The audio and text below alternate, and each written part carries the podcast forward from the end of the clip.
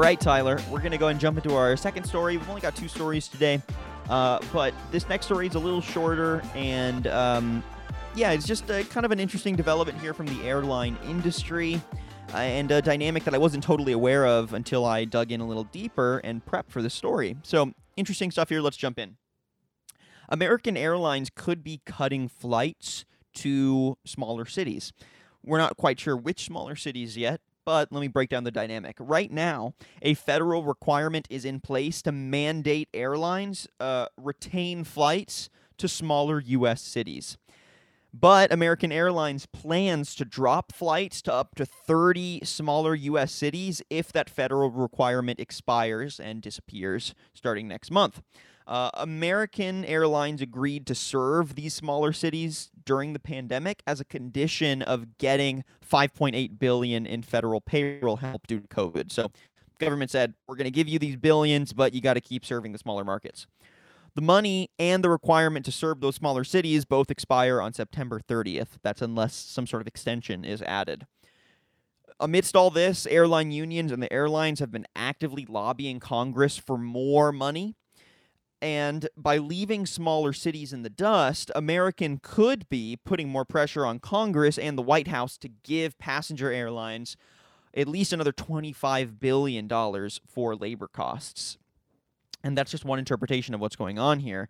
Uh, but just to round out the context, according to the Transportation Security Administration and its figures, after a 95% dip in April, air travel in the U.S. has remained down more than 70% in August. That's compared to a year ago.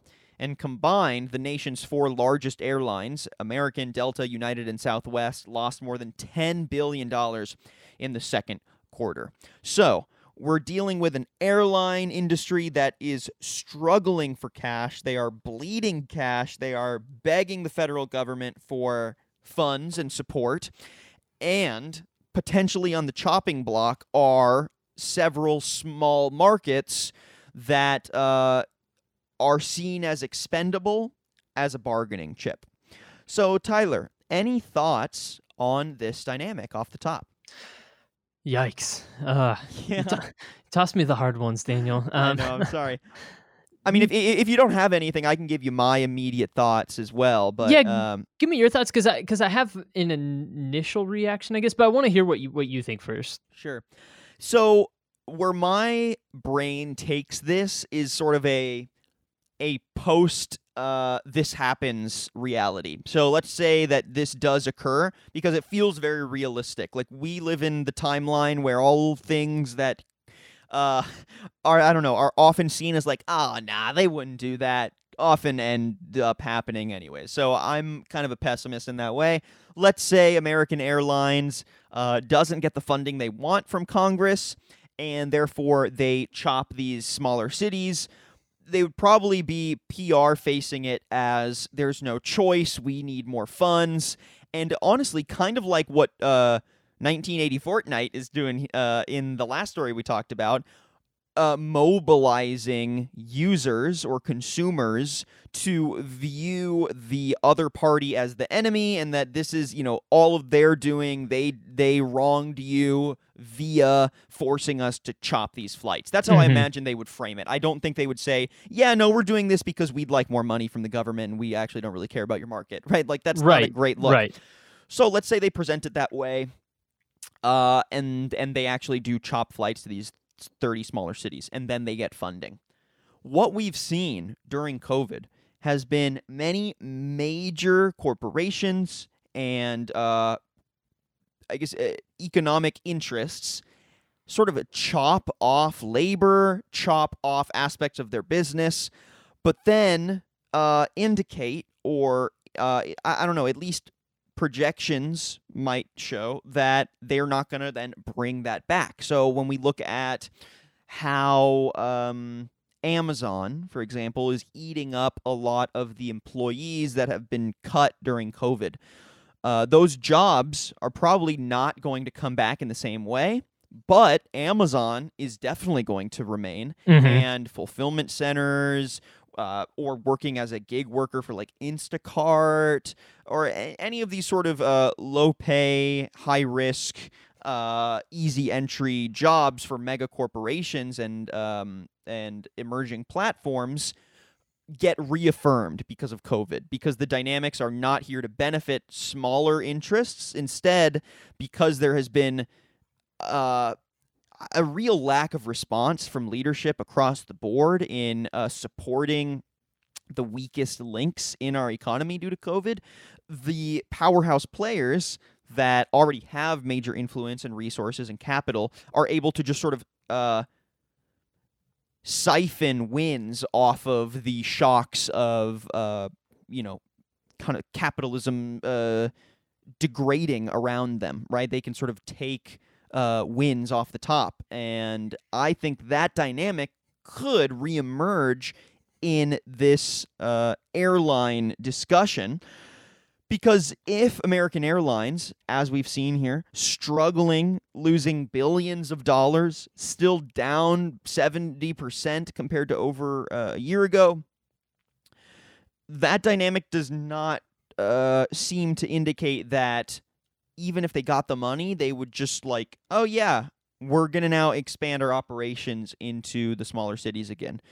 This could be an opportunity for them to axe service to markets that aren't that profitable for them, aren't that useful for them, and instead uh, sort of reframe their business model around the major markets and retain only flights there for the short term or potentially the long term if these smaller cities just don't show any value. And that's the dynamic that uh, is sort of creeping in as subtext in all of this is like the pandemic is sort of giving major companies an opportunity to shy away from business practices or markets or business models that they didn't like in the past or that maybe were seen as a burden or a logistical nightmare and using the pandemic as reasoning for getting rid of them in the first place. So, any thoughts on that?